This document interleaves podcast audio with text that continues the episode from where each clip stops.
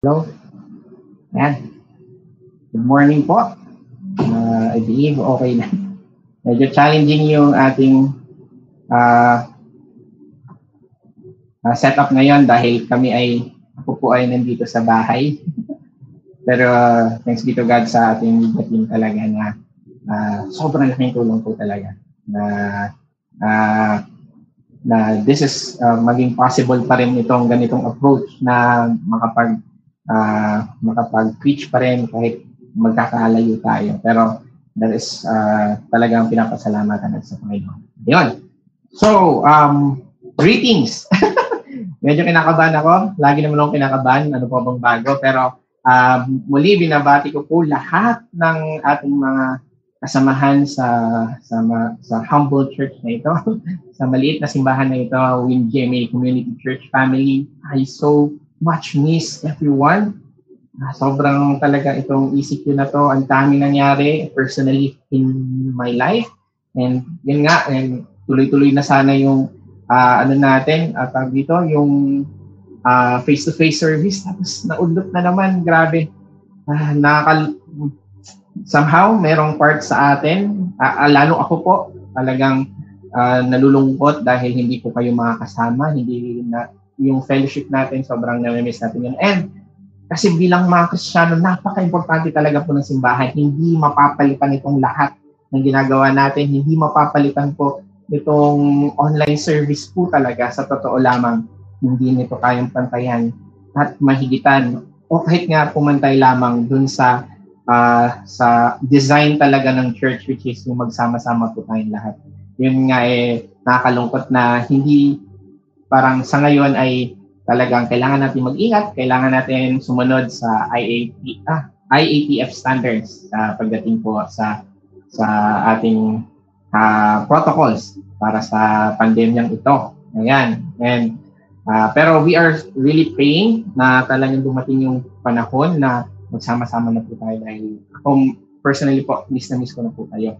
And I know na gusto niyo na rin po makarinig talaga ng salita ng Diyos personally gusto gusto niyo nung maka-fellowship yung mga crush niyo, ane, joke lang, yung mga tao sa simbahan. So, nakaka-miss po talaga, nakakainis minsan na ganito. Uh, hindi lang ano eh, parang hindi lang challenging sa life or sa finances din natin. Ang daming factors na naapektuhan talaga ng pandemic na to. Pero, gayon pa man, ang ating talagang uh, para nasa puso natin bilang mga anak ng Diyos ay alam natin na sovereign ang Panginoon at lahat ng ito ay nasa kamay niya. Amen po ba? Yan. So, walang magre-reply, no? walang mag-amen back. Hindi nakakainis eh. Ayan. Anyways, um, muli, pagbati, uh, nakakagulat din po na ang bilis ng panahon. May na po.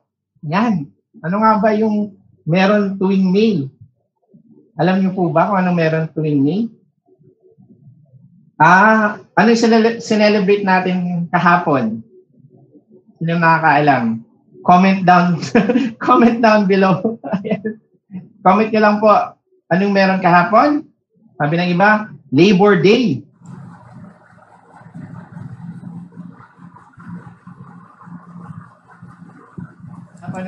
It says Labor Day kasi, di ba, May din yung Mother's Day, ah, di ba? Napasok ko pa rin yon. Anyways, ayun. Uh, nakakatuwa lang din uh, personally na living in this um, era of the world. Uh, yun, parang age na to na we are living in the information age. Alam niyo naman po, ayun. Ano, na tayo po ay naninirahan na sa isang isang era or isang generation na sobrang available na ng information. It's like one click away. Di ba? Yung term na yun, laging natin naririnig na it's only one click away ng information na patungkol sa health, any, kahit anong information, grabe, sobrang accessible na siya sa panahon natin ngayon. And isa sa mga information na nakikita natin online is about our faith, which is napakaganda na, di ba, na may access na tayo. Di ba, kung wala kang Bible, merong Bible online, yung faith din natin, makikita na rin natin sa sa internet. Uh, yung anything about our faith when we want to search for ganito, so natin malaman. And isa din na hindi mawawala dun sa information na yun is yung opposition. di ba yung opposition dun sa faith natin.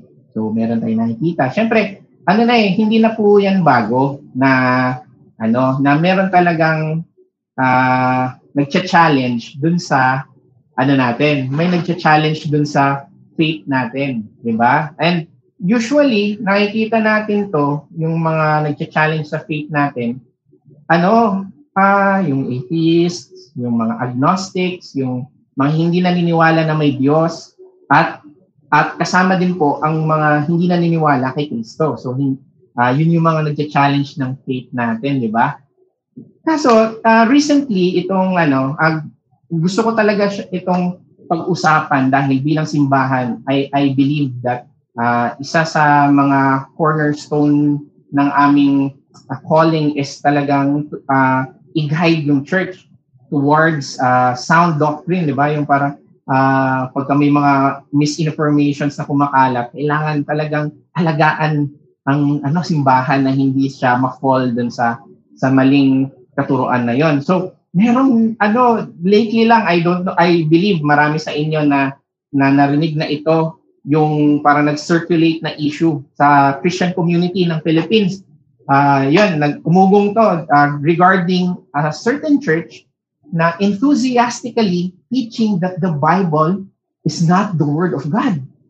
Grabe, nung narinig ko yun, ah, seryoso ba? Parang, ano, parang, ano kasi, nakagulat siya in the sense na ano, usually maririnig natin to sa labas, labas ng simbahan or labas ng faith natin, di ba? Na hindi sila naniniwala na ang Bible ay word of God. Pero yung yung someone inside, parang inside ko no, na, na nakasama natin na naniniwala kay Hesus Kristo, parang sasabihin na hindi word of God ang Bible, eh napaka-ironic nun dahil lahat ng inaral natin at uh, alam natin tungkol sa ating pananampalataya ay nasa Biblia. Kung sasabihin mo na uh, hindi Word of God ang Bible at marami itong errors, nangangalug, nangangahulugan na ang source natin ng pananampalataya ay with error. So, hindi natin siya mapapagkatiwalaan. Tama po ba? Di ba? Parang yun din yung worry ko. Paano mangyayari yun? Na napakahirap. No, so, it poses the question 'di ba? Mara, marami ngayon tuloy yung mga mananampalataya mo uh, mula sa mga bagong mananampalataya hanggang sa mga datihan na at sa, sa mga active at sa mga inactive sa church nila, merong question tuloy ngayon. Is the Bible really the Word of God?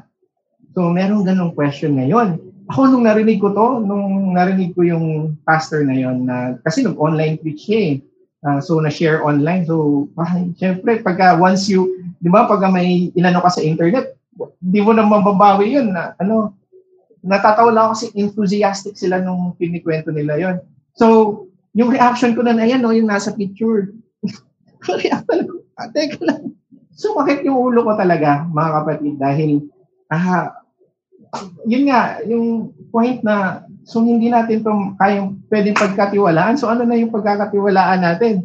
Di ba? And itong statement na nila na ito, itong teaching nila na ito, it's ano talaga, it's a bold statement, lalo-lalo na sa ating mga protestant. Na kung, marami sa inyo nakakaalam na kung bakit tinawag tayong protestant, we are called protestants kasi uh, umalis tayo, na, nag, nag-deviate na tayo dun sa katuruan ng Roman Catholic Church. Kasi uh, maraming ano, maraming mga mga doctrines sa Bible na parang hindi nagtutugma doon sa mga tinuturo nung former church. So kaya umalis talaga. Uh, isa si Martin Luther King. Ah, Martin Luther King. Sorry, ibang iba po 'yan. Pasensya na. Martin Luther, 'yon pinangalan sa kanya. Kay Martin Luther ay siya talaga yung parang naging uh, isang mitya talaga ng ng Protestant Reformation. Yan. Si Martin Luther, uh, nakita niya isa siyang uh, Catholic monk tapos nakita niya na parang yung salita ng Diyos, ito yung mga sinasabi, pero yung tinuturo sa simbahan, yung mga mga traditions and all sa Roman Catholic Church, parang hindi nagtutugma. Doon siya nag, ano, tapos uh, we really believe na it is, uh, ano talaga, touch of the Holy Spirit na ipakita kay Martin Luther na kailangan natin bumalik sa salita ng Diyos. Diba? Kaya tayong mga Protestant, talagang ang ang scripture ang tinuturing natin na final authority, hindi tao, hindi parang uh, religious leader, hindi yung parang mas mataas sa atin na religious leader, kundi Bible is our authority. Kaya tin, tinatawag yon sa sa Protestant Reformation na sola scriptura. Yan. Na in scripture alone, Latin phrase lang siya na ang meaning is in scripture alone is our final authority when it comes to faith, when it comes to our Christian lives, ba sa ating pamumuhay bilang mga mananampalataya ng Panginoon. So, malaking dago ay malaki talagang statement ito for us and kailangan bilang mga mananampalataya ay maging equipped tayo, di ba? Para sagutin yung mga ganitong tanong, di ba? Kasi kung hindi natin to kayang sagutin, pwede tayong, or di ba, personally, pwede kang, wala, parang hindi ko masagot, baka tama siya. Di ba? And sa mga kasama natin. Marami tayong mga kasamahan, sa mga magulang, sa mga anak na, eh, magulang, di ba? Sa mga anak natin. Kung hindi natin to kayang ipaliwanag sa kanila, magiging mahirap ang ating pananam, ah, parang magiging questionable ang ating pananampalataya. Di ba po? So, bilang simbahan na nananalig at nananampalataya sa ating Panginoong Heso Kristo, kailangan natin unawain at talagang i-honor yung scripture at kung ano ang sinasabi ng scripture pagdating sa issue na to. Ngayon, uh, having said that, ayan, so uh, it's an honor din po na uh, ako yung ma-assign uh, this Sunday. Hindi, actually, hindi talaga na-assign. Siguro, move na lang din ng Panginoon. Nagpa, nakipagpalit po kay Papa. At nagulat ako na tinatanong ko siya, anong theme natin pa? Sabi niya, hindi, susundan kita. Di nakatulong eh. Mas bumigat yung makaramdam ko. Susundan yung team. Pero anyways, uh, I believe this is from the Lord. I believe na isa talaga siyang topic na kailangan natin pag-usapan. Tama po ba?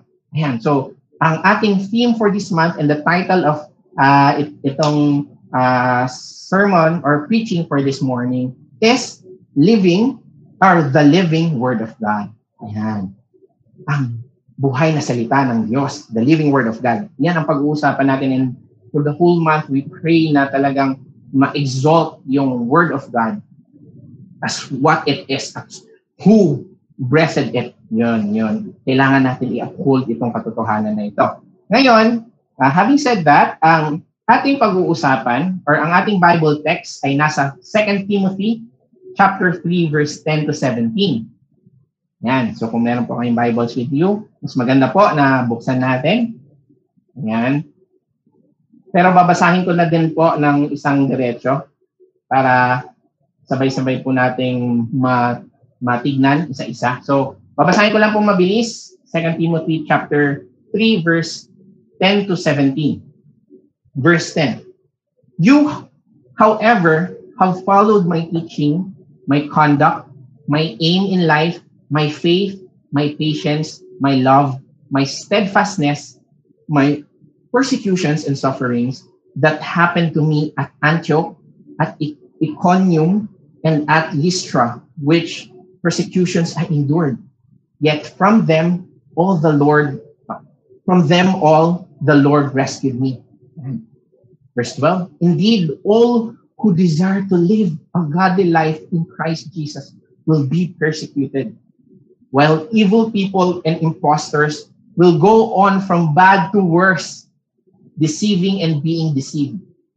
But as for you, continue in what you have learned and have firmly believed, knowing from whom you have learned it, and how from childhood you have been acquainted with the sacred writings, which are able to make you wise for salvation through faith in Christ Jesus.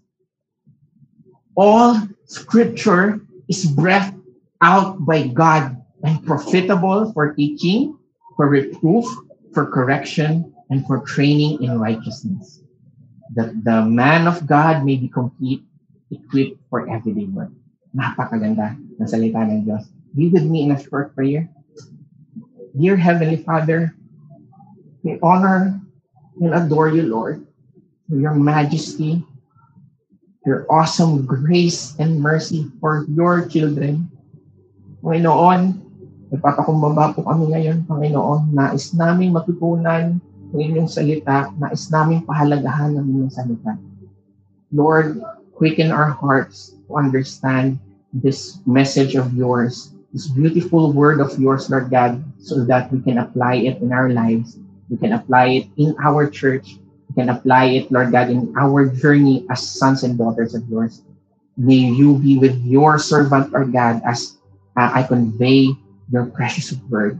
May we treasure it in our lives as we uh, hanggang Panginoon makita ka namin pagdating mo. Salamat Panginoon sa lamang ang papuri, sa lamang pagsamba, sa lamang ang pagmamahal namin sa ngalan ng Jesus. Amen. Ayun. So, uh, having, uh, so, Second Timothy, yon. Uh, siguro kailangan natin ng konting background kasi hindi naman natin pwede siguro i-assume na lahat kilala si Timothy, ano? Pero very familiar ang Timothy, lalong-lalo na sa mga laki sa church, uh, lalong-lalo na yung mga nagsuserve. Kasi uh, laging, la, lagi natin naririnig yung, ah, yung Timothy ko. Uh, kasi nga, si Timothy po, mga kapatid, ay co-worker ni, ni Apostle Paul. Yan. Isa, uh, parang protege yon parang sec- second in line ni Apostle Paul. Kaya siya kaya tinatawag ngayon yung parang dinidisciple mo as Timothy. Ayan, si Timothy ay uh, protege ni Apostle Paul. At siguro makikita naman natin sa mga sulat pa lang ni Apostle Paul na medyo dearly talaga niya tinatrato itong kanyang uh, protege. And si ano si Timothy nito na sinendan ni, ni Apostle Paul ng liham ay nasa Ephesus. Ayan. So si Paul para lang meron tayong quick background kung ano yung nangyayari sa panahon na to. Si Paul nito ay eh, wala namang specific kasi sa letter kung nakakulong ba siya currently. Pero ang one thing is for sure, naka, nakulong siya. Maaring napalaya siya at maaring ano, parang nag-wait lang siya ng trial. Pero ang ang clear po dito, base sa nakasulat sa sa letter na to, ay na-imprison siya. So, ma- malaking ano yan. Uh, very significant yung information na yan mamaya para malaman natin yung context, yung hugot nitong letter na to. Ayan. So, himayin na po natin, no? Pero bago yon, tignan muna natin, meron pala akong mapa dyan. Ayan. Para, kasi kung mapapansin nyo yung mga Bibles ninyo, meron yung mapa sa likod or kaya sa ibang mga Bibles, uh, nasa overview, pinapakita yung lugar. Kasi marahil para ipakita sa atin, sa mga nagbabasa ng Biblia, na itong mga lugar na ito ay totoo. Di ba? Kasi minsan, naisip natin pag nagbabasa tayo ng Bible, parang, ah, parang katang isip na lang kasi parang di, well, di naman tayo masyado makarelate. Eh. Di ko naman alam yung lugar na yan eh.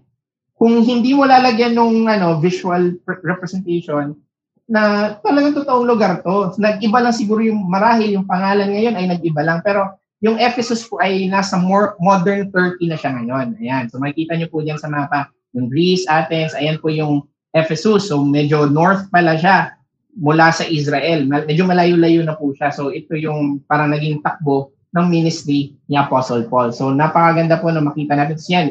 Antioch, na, naka ano din po dyan, north, northern part na ano, parang mataas, nasa taas na siya ng Lebanon. Anyways, so himayin po natin ha, verse 10, balikan po natin.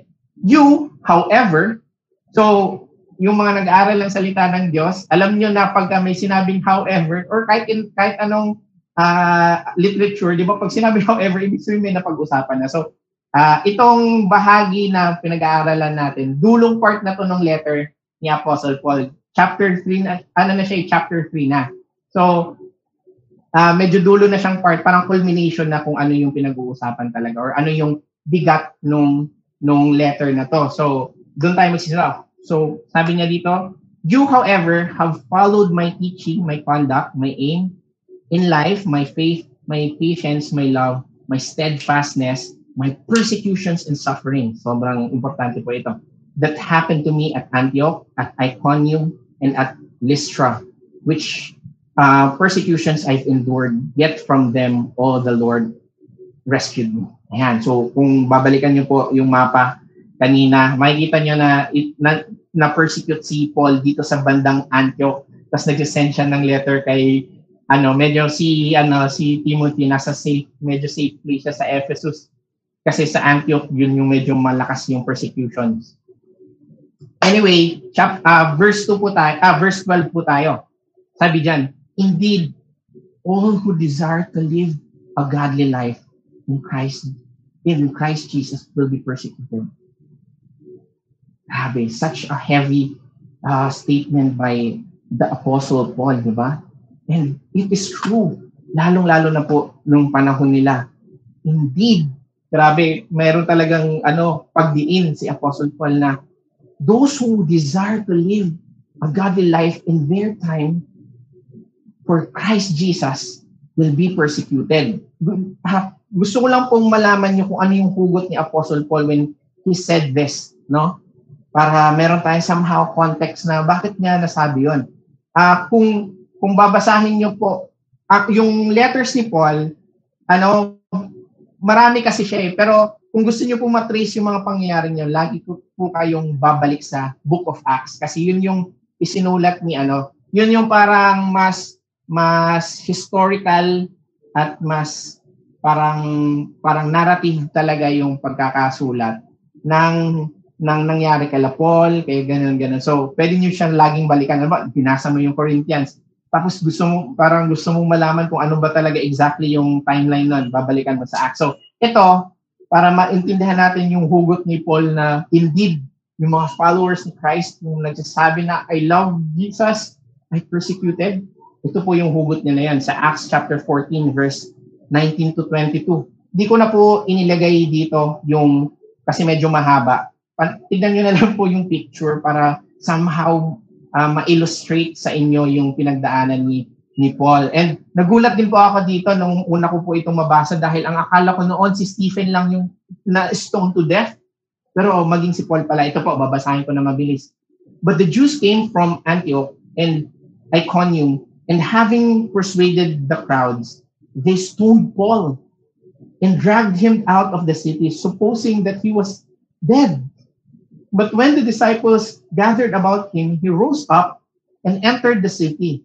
And on the next day, he went on with Barnabas to their uh, Derbe. When they had preached the gospel to the city and had made many disciples, they returned to Lystra and to Iconium and to Antioch, strengthening the souls of the disciples, encouraging them to continue in faith, in the faith, and saying that through many tribulations must uh, must we enter, or tribulations, we must enter the kingdom of God. Grabe yung pangyayari, pangyayari na to. Grabe, ay hindi ko mawari kung anong meron si Apostle Paul noong time na to. Guys, kung maunawaan nyo yung, yung kakabasa ko lang ng, ng narrative, known to death si Paul sa sa Antioch and Iconium. Tapos, akala nila patay na si Paul. Ibig sabihin, nung sinutunod, talagang bugbog. Di, di pwede itong yung parang na ano lang, parang nahimatay lang. Stinong to death siya na akala nila patay na. Drinag nila palabas ng city nila. Nabutan siya ng ibang mga disciples. Tapos buhay pa pala siya. Sa matindi doon. Nag-preach pa siya kasama si Barnabas sa Derby, sa ibang city. Nakahikayat sila ng maraming disciples doon bumalik sila kung saan siya muntik mamatay. What? Ano klaseng uh, calling ba to? Anong klaseng uh, information? Anong klaseng knowledge? Anong klaseng uh, insight ang napunta kay Paul to do this thing? Anong, anong natanggap niya? Ano bang meron? Bakit niya gagawin to? Malamang hindi ito tungkol sa pera malamang hindi ito tungkol sa sa legacy, but he is really dearly in love with Jesus Christ. He is dearly in love with what Jesus Christ wants him to do. That even sa danger ng kanyang life, ay bumalik pa siya doon para mag-preach. Grabe ano? Tanong yung hugot ni Apostle Paul kung sinabi niya na, na ang mga mananampalataya yung mga nagde-desire to live a godly life in Jesus Christ will be persecuted. No? Sobrang, na, na, na, kaya nagugulumihanan ako minsan na ang naririnig, na, parang naririnig natin ngayon is parang kabaliktaran na uh, ano, piliin mo si Kristo, maging okay lahat. Diba, parang we are, uh, uh, parang inaalok natin yung mga tao to sign up on a thing na iba naman yung sinasabi ng Bible, di ba? Parang kung isipin mo, ano talaga, sinasabi, ano eh, merong context si Paul na sinabi niya na mapupersecute talaga yung mga susunod kay Kristo. And even Jesus Christ uh, said this sa John 15, di ba? Sabi niya, um, if the world hates you, know that it hated me first before it hated you tayong mananampalataya ay mapupersecute po talaga sa mundong ito. Dapat maging klaro po yun sa atin. No, we are we will be really constantly reminded na ito po yung gospel na pinaala pinaalalahanan na tayo ni Apostle Paul ni Jesus Christ na itong mundong to, ang perspective ng mundong ito at ang perspective ng kingdom ni Christ ay magkaiba po. Yet talagang expect persecution. Expect that the world will hate us because of our love for Christ. And nakakalungkot lang na sa generation natin, parang iba yung naratibo na naririnig natin na, ah, ano, if you give your life to Christ, everything will be okay. And nakakalungkot kasi yun minsan mga kapatid, pag hindi tayo nagiging careful. Yes, totoo naman na napakalaki ng price when we put our lives and our faith in Christ, sobra. Wala nang ibang bagay pa sa mundong ito na makaka-compare dun sa mar- mar- matatanggap natin when we place our faith in Christ. Ngunit, when we tell people na na parang ano to, parang ah, lahat ng problema mo magiging solved just ano, receive Christ in your life. Parang it's a kind of ano, deceiving kasi uh, in turn, ito yung nakikita ko nagiging pattern tuloy. Merong mga uh, mga bagong mananampalataya na siya, uy, oh sige, I want that kasi sinasabi mo, magiging okay lahat, di ba? So, syempre, sino ba naman ayaw na maging okay? So, I go to Christ uh, from parang few years, okay, okay, hanggang sa naka, nakatikim na ng persecution, nakatikim na ng, ng struggles, ng suffering. Tapos, mapapasabi tuloy yung tao na yun na parang hindi naman ito yung inikwento sa akin, hindi naman ito yung sinabi sa akin. Parang yung yung yung expression ba na is it, this is not what I signed for. hindi ito yung pinirmahan ko ah. But parang iba. Diba? Uh, mga kapatid, we need to be careful to let everyone, mga na, na, nag, nag-place ng faith nila kay Christ, be ready. Because from the early church, mula kala Apostle Paul, and maging sa ating Panginoong Jesus, talagang sinabi na ito, mapapersecute po talaga tayo dito sa mundong ito. And baka kasi daw, minsan gawin na parang excuse ito, di ba? Na parang, ah, kaya ako napapersecute eh, kasi Christian ako. Ah, guys, gusto ko lang linawin ha. Makikita rin naman natin ito sa salita ng Diyos. Sabi sa Titus chapter 2 verse 12, no? Tinignan, tignan niyo dito sa verse 12 muna ng 2 Timothy. Sabi diyan, all who desire to live a godly life in Jesus Christ. Yun yung premise ha, na, na I will live a godly life for Christ.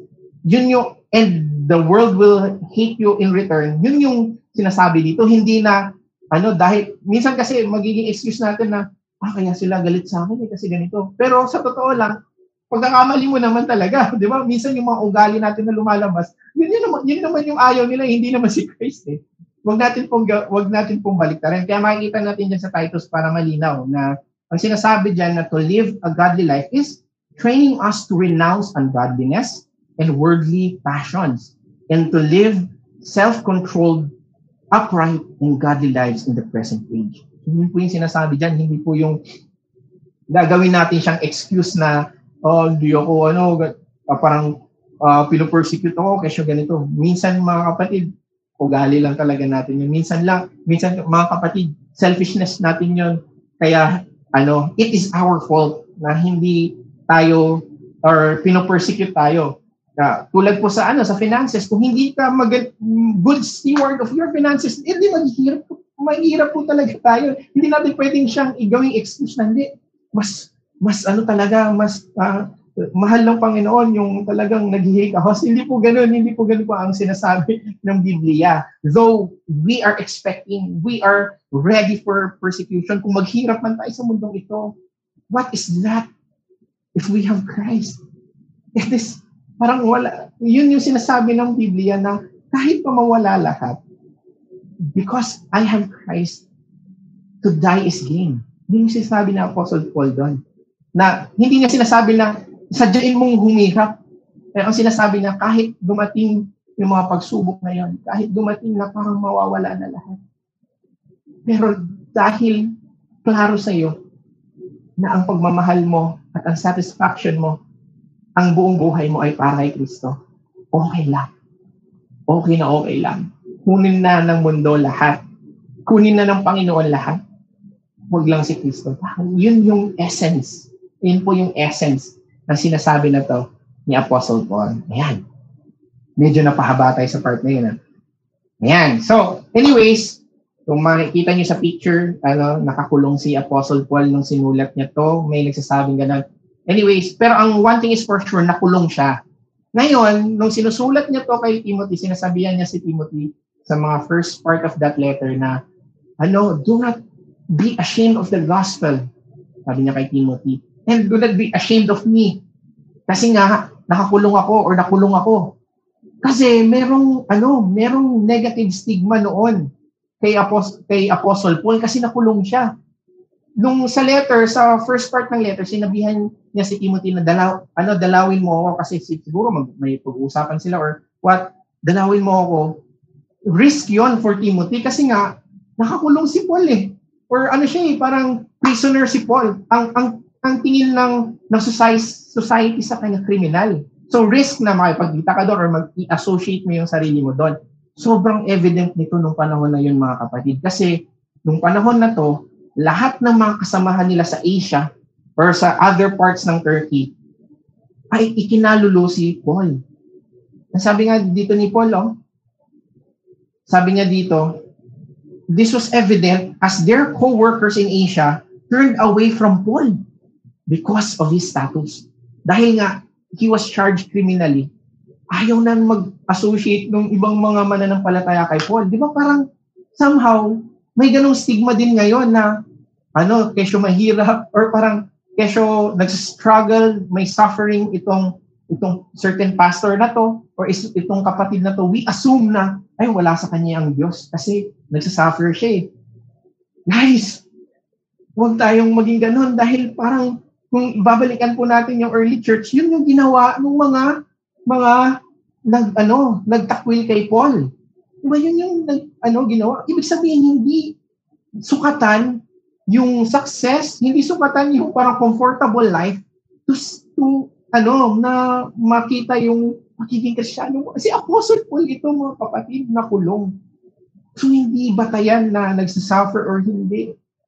Ang batayan talaga doon ay yung yung mismo yung hunger for for the gospel to be preached. Tulad ni Apostle Paul na talagang he never waver down. Na, na ano, at i-encourage niya pa yung mga tao. Lalo, pati itong si Timothy, ini-encourage niya. So Paul is clearly reminding Timothy in this letter that faithfulness in Christ comes with a cost. Ayan, nakikita niyo po sa slide natin faithfulness in Christ comes with a cost. Meron pong kapalit itong ating pananampalataya. Meron po itong kasamang maaaring mag, mag, mag, maging maapektuhan talaga ang buhay natin sa ating pagmamahal sa Panginoon. Ha? Reminder, it is a reminder of Paul to Timothy and tayo din as well as as part of the the, the modern church, di ba? Sinasabihan tayo ni Apostle Paul that there is or the word of God is telling us that there is a cost in following Christ. Tapos nakakaaliw, after this, uh, after dun sa, kahit na ganun yung nangyari, di ba? Nakapagsulat pa ng konting, ano, parang poem si Apostle Paul. Sabi niya dito sa sa 2 Timothy chapter 2, 11 to 13, sabi niya dyan, if we have died with him, we will also live with him. If we endure, we will also reign in him, with him. If we deny him, he will, he also will deny us. If we are faithless, he remains faithful, for he cannot deny himself. Grabe. Kahit nakakulong, kahit anong uh, uh, status ni Apostle Paul, nakakatuwa na nagagawa niya pa magsulat ng mga ganitong phrases na somehow it's an encouragement to us that we keep our faith in Christ. Anyways, patuloy po tayo. Verse 13 na po tayo, no? While evil people and impostors will go on from bad to worse, deceiving and being deceived. Oh, guys, I don't know with you ah, pero kitang-kita natin to kahit sa kahit sa ngayon, yun nga yung pinag-usapan natin kanina na merong mga yung imposters na sinasabi kasi ni Apostle Paul dito, ang context niyan is nire-remind niya talaga si Timothy ng mga false teachers. So talagang ano to, swak na swak to sa panahon natin ngayon kasi ganun din, di ba, ang dami ding mga false teachers sa panahon natin na to. So nire-remind niya. And makikita niyo yung mga imposters daw, yung mga evil people will go from bad to worse, deceiving and being deceived. Parang, wow, grabe yun na. Ah. Parang deceived on the, the nth level yun. Kung nagdi-deceive ka na, na-deceive ka ba nung deception mo? Di ba parang ikaw na may, parang na naniwala na sila doon sa kal, sa kalokohan na na pinapaniwalaan nila. Ano, grabe yun, sobrang hirap ng status na ganun, di ba, mga kapatid? Kaya nga, uh, titignan natin yung yung verses before this sa sa verse 10 and 17 ng 2 Timothy 3 pa rin. Makikita nyo, guys, nakita ko lang kung gaano ka worst yung sinabi. And makarelate din tayo dito kasi sinabi niya ni Apostle Paul, in the last days. So, babasahin ko lang po na mabilis. So, sa uh, 2 Timothy chapter 3 verse 1 to 7, sabi dyan, But understand this, that in the last days, there will come times of difficulty. For people will be lovers of self, lovers of money, proud, arrogant, abusive, disobedient to their parents, ungrateful, unholy, heartless, and unappeasable, slanderous, without self-control, brutal, not loving good, treacherous, reckless, swollen with conceit, lovers of pleasure rather than lovers of God. Kung mapapansin niyo po, yung sa verse 2, may red akong sinulat dyan, di ba? people will be lovers of self. Parang nakapalaman yun dun sa sa verse 4 din. Ang nangyari, yung ginawa ni Paul, ito yung description, uh, ito yung ano, ito yung sinasabi niya. Tapos palaman yung parang binulit niya. Tapos yung last, ganun din. Parang kung isa-summarize natin tuloy, people will be lovers of self, plus sa verse 4, lovers of pleasure rather than lovers of God. Grabe, no? Kaya nga, totoo talaga yung sinabi niya na from worst to worst. Having, so verse 5, having the appearance of godliness but denying its power. Avoid such people. Grabe yung warning ni Paul kay Timothy. Pero nagigets nyo ba yung sinasabi dito na having the appearance of God, uh, godliness but denying its power? Yung word na power dyan sa, na ginamit ni Paul sa, sa Greek sa Greek text talaga is katulad po sa Acts chapter 1 verse 8 na ginamit yung power in in explaining or in uh, saying that the power of the Holy Spirit. So we can only uh, ma- point out natin doon na ang sinasabi dito na na they appear to be ano God parang godly na nasusunod nila yung yung book of law pero they deny the power of whom of the Holy Spirit dinideny nila, ay parang hindi nila ina-acknowledge. Pwede ganun eh, hindi nila ina-acknowledge na it is by the Spirit na tayo yung nakakasunod, di ba? It is by the Spirit that we can do uh, godliness. Itong sinasabi, uh, yung, yung scripture, we can follow what is in scripture at mapakita sa mundo that we are godly. It is by the Spirit. At itong mga taong ito, they deceive themselves na they appear to be godly pero hindi nila ina-attribute yun sa Spirit of God or the Holy Spirit. So, di ba, matindi rin po iyon. Na parang mangyayari, they are depending on works, di ba? It is faith based on works. Na kesyo nagagawa ko to, kaya ako ligtas. Ganun. Hindi, if you deny the power of the Holy Spirit, yung kanyang trabaho sa inyo, na na kaya mo nasusunod, kaya mo nakikita yung kabutihan ng Panginoon dahil sa banal na Espiritu. Napaka-delikado din kasi mai-attribute tayo dun sa mga taong yon na binanggit from the first verse down to verse 5, di ba? Na pinapa-avoid ni Paul kay Timothy. So, talagang kailangan natin mag-ingat na hindi i-deny yung attribute or the, that attribute the glory to the Holy Spirit in our sanctification. So, verse 6, For among them are those who creep into households and capture weak women, burdened with sin and led astray by various passions, always learning and never able to arrive at the knowledge of the truth. So, ito ang nakakalungkot talaga na nabasa ko pag grabe. Kahit anong gawing aral nila, pero hindi sila mag-a-arrive doon. Dahil, they, parang, parang ito yung sinasabi ni Paul sa Romans eh, na, na bili, parang give up na lang, parang God gave them up with their their evil desires. Hinayaan na sila ng Panginoon dahil napaka-corrupted na kanilang mga hearts na kahit anong gawin nila, hindi nila makita yung truth. Napakalungkot po ng ganong estado at nagpapasalamat tayo sa Panginoon na hindi natin yun natatamasa at nawa hindi natin yun, hindi yun mangyari sa ating mga buhay, mga kapatid. Anyways, uh, balikan po natin yung ating Bible text, no? 2 Timothy chapter 3 verse uh, ah, 14 to 15. Balikan lang po natin. Sabi dito, But as for you, sabi ni Paul, continue in what you have learned and have firmly believed. Yan.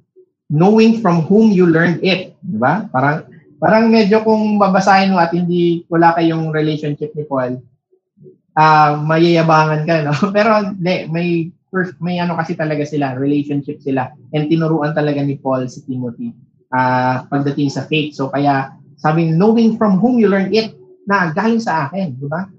Kasi nga maraming ibang nagtuturo. And how from childhood you have been uh, acquainted with the sacred writings which are able to make you wise for salvation to faith in Christ Jesus. Nakakatuwa tong phrase na to na sinabi ni Apostle Paul, no, yung verse na to, kasi sinasabi niya dyan na, na yung childhood mo, yung, kasi sa mga Hudyo po, ano talaga yung mga faithful na family, talagang tinuturuan nila yung mga mga anak nila, yung mga bata na i-memorize yung old ano, Old Testament kasi yung Bible nila noon eh. Yung Old Testament, i-recite para ma, ma, maano talaga sa hearts nila, 'di ba? Hindi na mawawala sa kanila. And uh, And it shows here na yung family ni Timothy talagang inalagaan siya in this way. Talagang tinuruan siya na, na bata pa lang siya is acquainted na siya sa sacred scripture. Kaya naking, nakatulong ito nung lumaki na si ano, si Timothy. Kaya nakikita ni Paul na talagang ano, naging wise ka at na-receive mo yung salvation through faith in Jesus Christ. At malaking factor yon. And alam niyo kung paano ito ma-relate sa atin ngayon? Ipapakita ko po sa inyo mga kapatid. Ayan, may linya yan eh. Sa, kasi, sa, sa unang mga verses, ah, verse, ano pala to dapat verse 5, mali po yung verse 10. sa, kaya ano to, kaya very relevant to sa atin. Sabi kasi niya dun sa first part ng letter, I am reminded of your sincere faith. A faith that uh, dwelt first in your grandmother, Lois, and your mother, Eunice. And now I am sure dwells in you as well. Wow! Wow talaga na nakita ni Apostle Paul na because your grandmother was faithful, at in, ang, in, ang iyong nanay din ay faithful, at alam ko, and I am sure that yung faithfulness mo din ay mamamana mo yung, hindi naman sinasabi ni Apostle Paul dito na yun yung, ano ah, yun yung process, kailangan manahin nila yung faith. But, makikita mo dito dahil faithful si grandmother, faithful si mother niya, si Eunice, at na-adopt din ito ni, ni Timothy at a very young age dahil naging faithful yung family niya. What is it for us now? Di ba? Ibig sabihin, ganito ka-importante, ganito kahalaga mga kapatid. Lalo I'm speaking to the, the men of the church, yung mga mga mga future husbands, yung mga youth, yung mga YA, guys, ganito ka importante to. Hindi lang po sa mga lalaki, ah. meron lang special, meron lang akong special parang uh, urgency for the men. But dito oh, kita natin, grandmother niya si Louis, tsaka mother, si, mother ni Timothy na si Eunice, they became faithful for all of the women. Talagang let us study scripture. Let us keep our faith. Let us uh, study na maging maging mahusay tayong teachers of our uh, ano of our families. Kasi napaka-vital nito. Nakita ito ni Apostle Paul na na malaking bagay ito sa buhay ni Timothy. Kaya meron siyang kitang-kita at undeniable yung sincere faith ni Timothy dahil ganun din ang pamilyang pinanggalingan niya.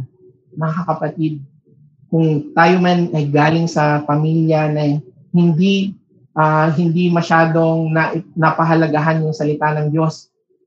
Yes, uh, grasya ng Panginoon na nandito tayo ngayon. Grasya ng Panginoon na nakilala mo siya. Ngayon, it is our chance. It is our, uh, ito yung panahon natin that we uphold the sanctity of the Scripture. We uphold our faith sa mga pamilya natin ako, it's a challenge for me. Bagong, ano, I am a new husband. Ako ay bago sa marriage. And sobrang, ano to sa akin, talagang malaking factor sa akin.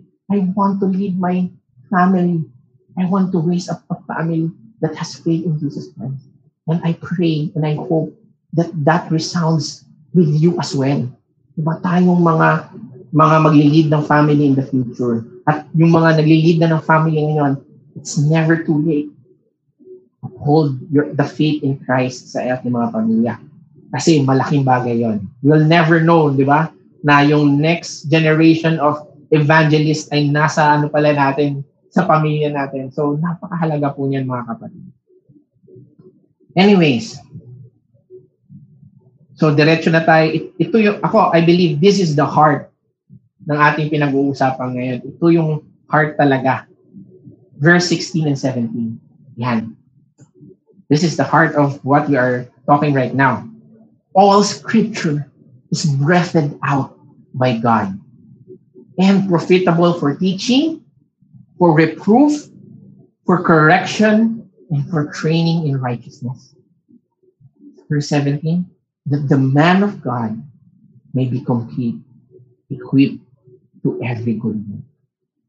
Grabe yung culmination ng, ng ano na to, ni Apostle Paul. Nire-remind tayo that all scripture is breathed out by God. It is as if, di ba, nasalita ito ng Diyos Himself. Di ba? It is profitable for teaching, for reproof, di ba? For rebuke sa ibang version, di ba? Na i-rebuke tayo sa mga kalokohan natin, i-rebuke tayo sa mga kasalanan natin for correction, i-correct tayo dun sa mga maling uh, mga gawain pa rin natin bilang mananampalataya, and for training in righteousness, that the man of God may be complete, complete for every good work. Ngayon, tingnan natin, pakita ko lang po sa inyo yung word dyan na breathed. Sa, sa English, breathed na yan po. Pero yung original translation po niyan sa Greek ay ano, uh, theop, theopneustos or theopneustos which means divinely breathed or inspired by God. Diba? It is as if si, si Lord mismo yung nagsulat. Ganun po yung ano doon, breathed yan ni Lord. Ibig sabihin, di ba pag nagsasalita tayo may breath, ibig sabihin yung salita ng Diyos, ganun din. It is as if God is talking. Ganun kahalaga yung scripture. The scripture is the word of God. Diba, minsan naghahanap tayo ng mga mga revelation words, speak to me. Di ba yung parang nag, nag, naghihintay tayo ng, ng still small voice. Mga kapatid, basahin natin yung salita ng Diyos. Yun yung salita niya. Di ba? Yes, I I don't know. Sa iba, they say may still small voice. I don't, I'm, we are not here to talk about kung tama yun o mali. But, if you are really seeking for the voice of the Lord. Here it is. Sabi ni Apostle Paul, all scripture is breathed out by God, profitable for teaching, for reproof, for correction, and for training in righteousness. Na yung mga mananampalataya ay maging complete, di ba? Minsan, dami pa nating ano eh, parang hinihintay na na parang prerequisite para ano, kesyo ganito, kesyo ganyan. Pero ito na po, andito yung Biblia sa atin. We have a 24-hour access sa salita ng Diyos. Halagahan po natin. Anyway. Ayan. So makikita natin, napaka-importante. Tulad nga ng Greek word kanina, di ba? It means inspired of God. Sabi ng isang uh, uh, Bible scholar, si Paul Enns, sabi niya, inspiration may be defined as the Spirit, the Holy Spirit's superintending over the writers so that while writing according to their own styles and personalities, the result was God's word written, authoritative, trustworthy, and free of error in the original autograph. Ayun yung yung term na inspiration, yun yung sinasabi na pag ang word ni Lord ay inspired of the Holy Spirit, ang sinasabi doon ay sinumperintend. Parang ang, ang banal na spirito ang nag-move dun sa mga writers to write it na kahit na kita doon yung yung personality nila, kita doon yung paano sila magsulat kasi makikita mo kaya nga na-identify natin yung mga sulat ni Paul kasi sinulat niya talaga yung pangalan niya nung sa mga letters pero it was superintended by the Holy Spirit para hanggang sa ngayon itong mga salitang ito ay maging relevant pa rin sa atin. Napakaganda at napaka ang buti ng Panginoon para ibigay sa atin ang kanyang salita. At ito, isang bagay na sobrang na-appreciate ko na ito yung way ng Panginoon to keep His word. Imagine mo na lang mga kapatid, imagine niyo na lang mga kapatid na, kung, hindi, kasi yung, yung literature, sobrang ano siya eh, sobrang kaya mo siyang uh, study objectively. Kasi nakasulat. So, may access yung lahat, di ba? May parang, ako, meron akong pwedeng may kopya. Si Apple, pwedeng may kopya din siya. So, pwede namin tignan, o ito ba, nga, ito ba talaga yung sinabi? Di ba? Magiging objective. Kasi, ang galing talaga. Sobrang grabe yung wisdom ng Panginoon na ang kanyang salita na iniwan sa kanyang mga mga anak ay naka, nakalimbag. Ito ay literature, di ba? Na pwede mong i-examine, pwede mong tignan, na tapos pinili niya pa yung yung yung mga Hudyo na meron silang mga scribes na talagang punto por punto, dot by dot. Grabe yung accuracy. Kung, kung i-research niyo yan mga kapatid, grabe yung accuracy talaga nung nung mga kasi wala pang mga printing press noon, di ba? Sinusulat talaga nila from the manuscript. Tapos sa sobrang disiplinado nila, sa sobrang master nila yung craft nila, na yung manuscript ay ano na irrelevant irrelevant na sa kanila. Minsan tinatapon na nila kasi alam na alam nila na kopya nila ng punto por punto.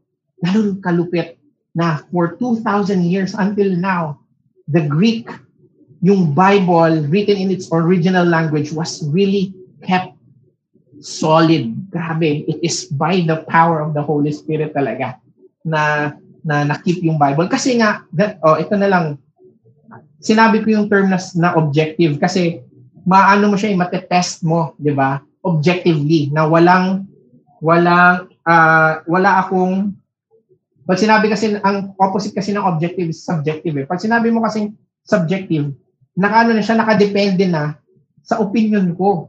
Hindi ko kayang i-test 'yan, 'di ba? Kasi subjective na siya eh. Parang halimbawa, ito na lang oh, kung kung nag kung mangungusap ang Panginoon sa atin through personal ano, personal kung hindi siya, kung hindi niya ginawa yung Bible, no? Tapos personal na lang na word, 'di ba? Para magiging subjective 'yun kasi ako lang makakarinig. Sinong magte-test kung totoo yung sinabi ko? 'Di ba? Exact that is exactly my point when I say napakaganda ng salita ng Diyos kasi objectively pwede natin siyang tignan at malaman natin na totoo ba yung sinabi mo or yung interpretation mo ng Bible kasi it is written. At may, may mga parang it is accessible to all. Para makita mo kung totoo nga ba yung sinasabi ng isang preacher or isang tagapagturo ng salita ng Diyos, di ba? Kasi kung, yun nga, uh, makikita niyo yung mga pattern ngayon, mga kapatid, yung mga kulto, yung mga sobrang obvious na cult, yun yung ano nila eh. Na, nakita ko na yung pattern eh. May, ano daw, ito ah, sa tatlong cult na parang nakita ko yung, yung ano, yung tawag dito, kanilang background. Ito na ang sabi ng leader nila. Umakyat sila ng bundok at may kumausap sa kanilang anghel na sila i-reveal daw sa kanila. Tatlong kulto to na iisa yung sinasabi ganun. Shucks, di ba paano mo iti-test yun? Paano mo iti-test, di ba? Sasabihin niya, hindi ako, sinabi sa akin. Mahiging maano na, magiging wild wild west na kasi walang makakapagtiyak, walang makakapag-test kung totoo nga bang kinausap sila ng angel or mismo si God. So, di ba, guys, ganun kahalaga yung scripture. Ganun ka with yung wisdom ni Lord na he kept he kept his word for us to study. Ganun. Kaya grabe talaga yung sabi ni Apostle Paul, all scripture is breathed out by God. Kaya nga naman pala, makikita natin paulit-ulit din sa scripture na itong mga instruction na to, di ba? Tulad ng sa Joshua 1.8, di ba? Ito, sobrang Alam kong, alam niyo na tong verse na to, di ba? But you shall meditate on it day and night, di ba? Kaya pala ganun. Kasi ng word ni Lord to eh. Ito na yung communication niya sa'yo. Dito mo malalaman yung perfect will ng Panginoon when we study the word. At sa Psalms chapter 1, actually quote lang din to, kinote niya yung sa Joshua 1.8 na yung righteous man daw, his delight is in the law of the Lord. Di ba? The law is scripture din meditates day and night. Grabe. Kaya pala. And ito talaga malupit. ito malupit. Uh, yung mismo, how does Jesus Christ view the scripture? Gusto bang malaman? Nasa Matthew chapter 5 verse 18 yan mga kapatid. Ito ang sabi ni Christ. No? Matthew chapter 5 verse 18. For truly I say to you, until heaven and earth pass away, not an iota, not a dot will pass from the law until all is accomplished. Wow.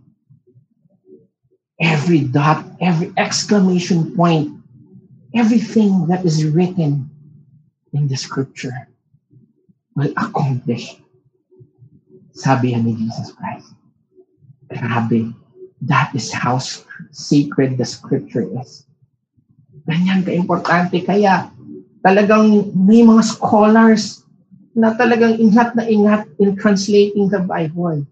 Kaya meron talaga na ingat na ingat kung paano i-handle yung Bible dahil grabe, si mismo ang Panginoong Jesus, He knows na kahit tuldok ng scripture, kahit period that sobrang importante talaga. It is profitable in training in righteousness. Grabe, no?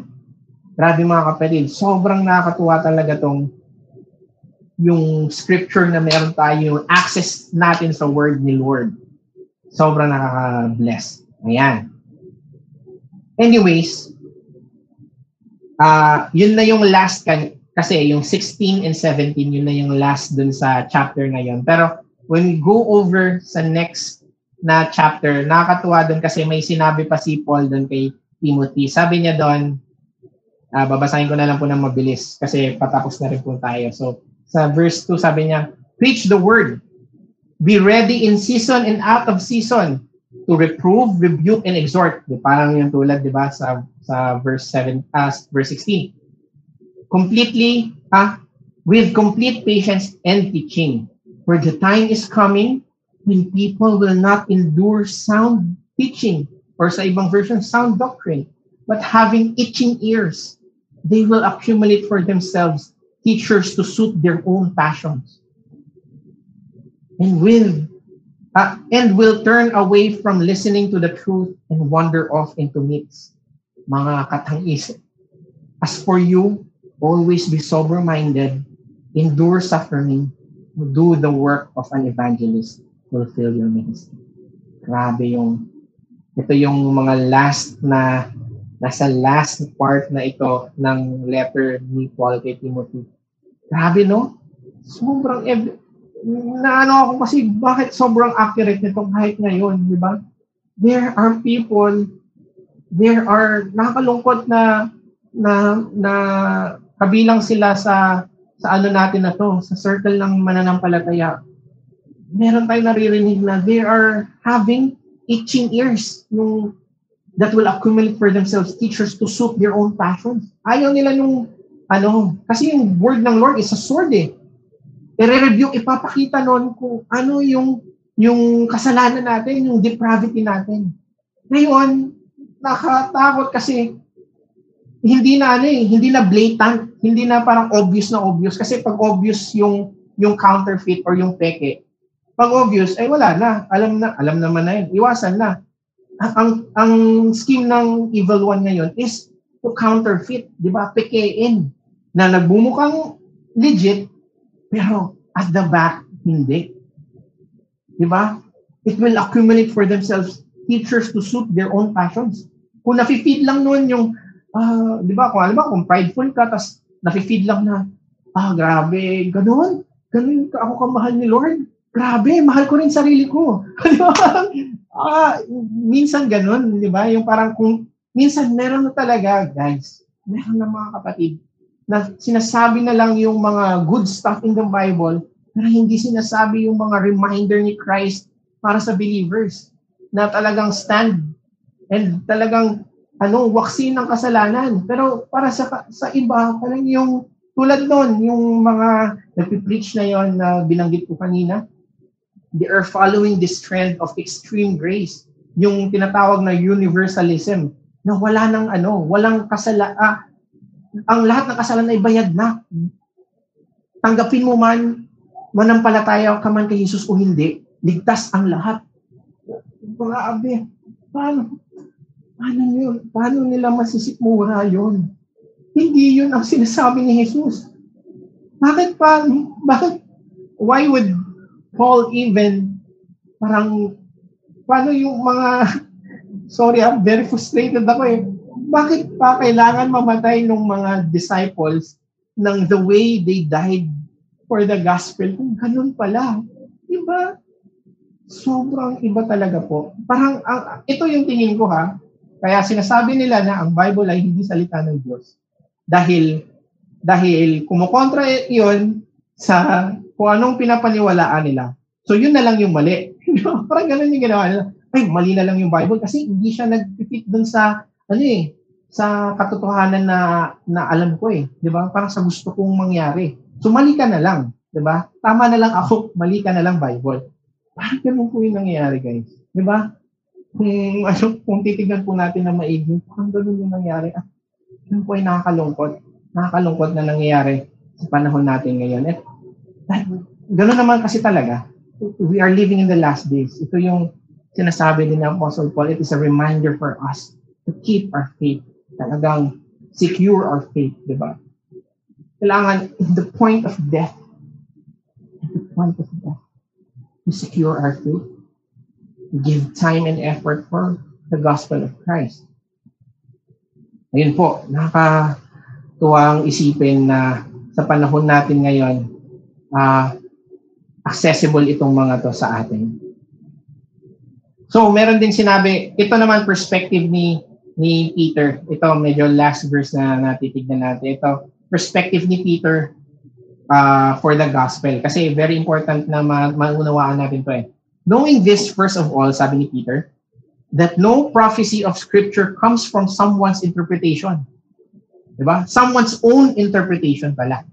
For no prophecy was ever produced by the will of man, but men spoke from God as they were carried along by the Holy Spirit. Yan.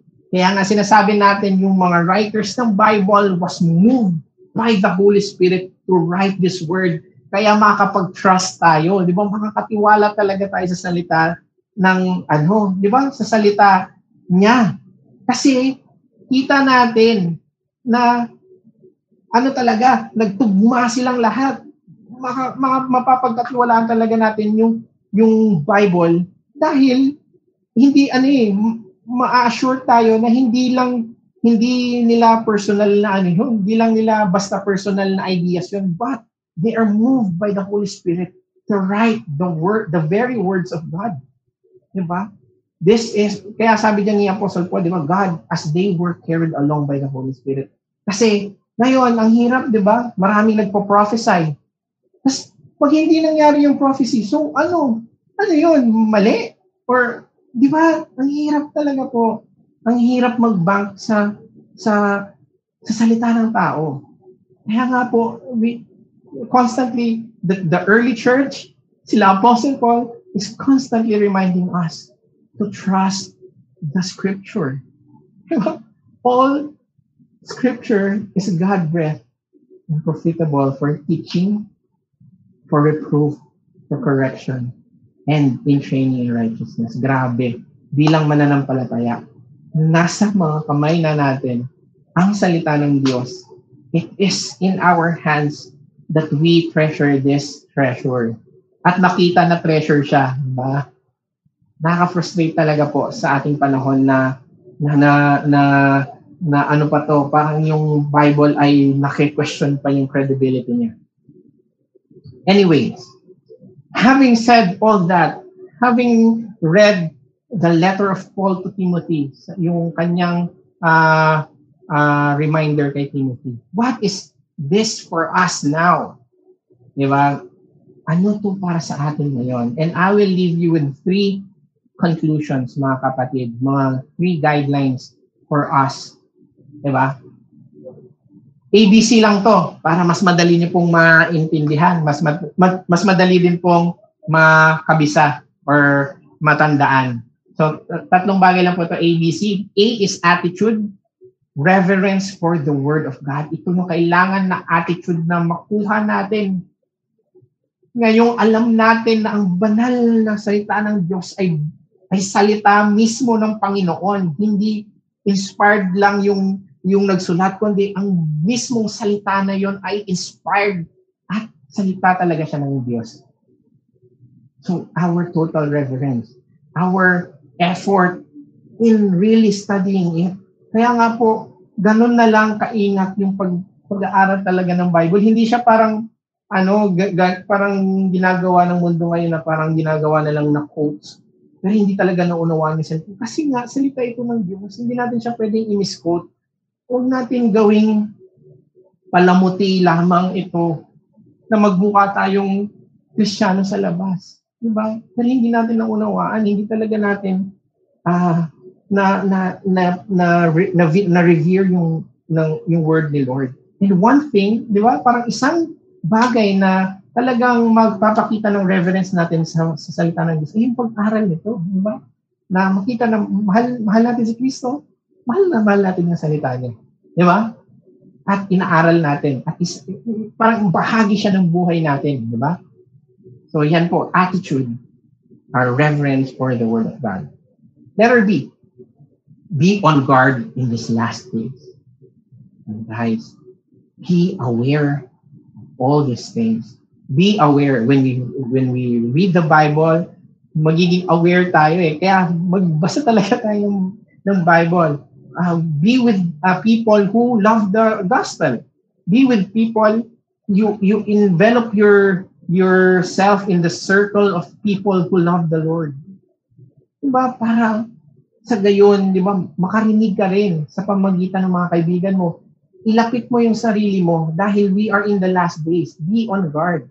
Ito nga yung sinasabi ko eh, hindi na hindi na bad and ano hindi na bad or good or yung hindi na obviously na uh, bad at good. Ang nangyayari, salita ng Diyos, at nagpapakilalang salita ng Diyos, di ba? Parang ganun yung pagpepeke, di ba? Tulad ng ano, uh, for example, yung iPhone. yung yung mga peking iPhone, ito yung sasabihin niya, oh, yung iPhone. Ano, one SIM lang yan eh. Ito, dual SIM. iPhone, ito, ito na bilhin mo, iPhone to, pero dual SIM. na alam natin na iPhone ay hindi dual SIM, mga kapatid, di ba? Ibig sabihin, kung may dual SIM ka na iPhone, tapo mo na yan, peke yan. Ganun din po sa script sa sa Christianity, sa mundong uh, kinabubuhayan po natin ngayon, itong the the the generation we are living in, the time that we are living in. They present as parang Christianity, but it's not. Nakakatakot yun. So be on guard. Diba? And letter C, count the cost of faithfully following Christ. Count the cost of faithfully following Christ. Ito po talaga yung mensahe ni Apostle Paul kay Timothy na which is sa atin din meron tayong makakapulutan. We count our cost in faithfully following Christ. Expect persecutions and suffering. Mas parang kung nagba, kung binabasa natin ng Bible, mas na, makikita natin na evident 'yon sa nangyayari sa kanila. So do not worry. The presence or the existence of persecution and suffering doesn't mean the absence of Jesus. It only parang ina-amplify lang nun yung pagiging tangible ng pagmamahal ng Panginoon. Yung pagiging re- real na nito. Yung hindi na siya parang concept lang na walang walang cost, parang walang risk. Totoo talaga siya. Kasi may risk na. May risk factor na. 'Di ba? 'Di ba? Pag higher risk, higher reward. Eh, ang reward, si Christ. This is the highest risk. Ibig sabihin, ganun mga kapatid, we will risk everything. We risk our dreams, our hopes and dreams for the sake of the gospel. Andun po ang description ni Apostle Paul ng mga nanam- nananampalataya ni Jesus. And when we believe that the Bible is truly the Word of God, then this is true to us na nagsasabing tayo ay mananampalataya ng ating Panginoon. Yun, I hope and pray that this word and this reminder will speak in our hearts as we walk the light of God and the Scripture. I hope na maging encouragement po sa ating lahat itong mananampalataya na nakaran talaga yung ating pagkatawag, ang ating pagkapili ng ating Panginoon na pahalagahan natin ang salita niya. Ihanda natin yung mga sarili natin. We are in the last days. We must be equipped. Hindi, na, hindi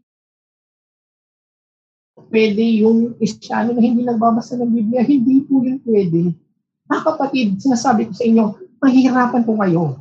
Mahirapan po kayo. Dahil hindi natin ma maunawaan, hindi natin matatamasa yung mga nais ng Panginoon sabihin sa atin. Hindi po talaga pwede, hindi tayo nananalangin. Hindi po pwedeng may ganong kristyano. Yun yung po, I'm saying this with all my heart, mga kapatid. Hindi makukumpleto ang buhay kristyano natin kung hindi natin pinapahalagahan ng kanyang salita.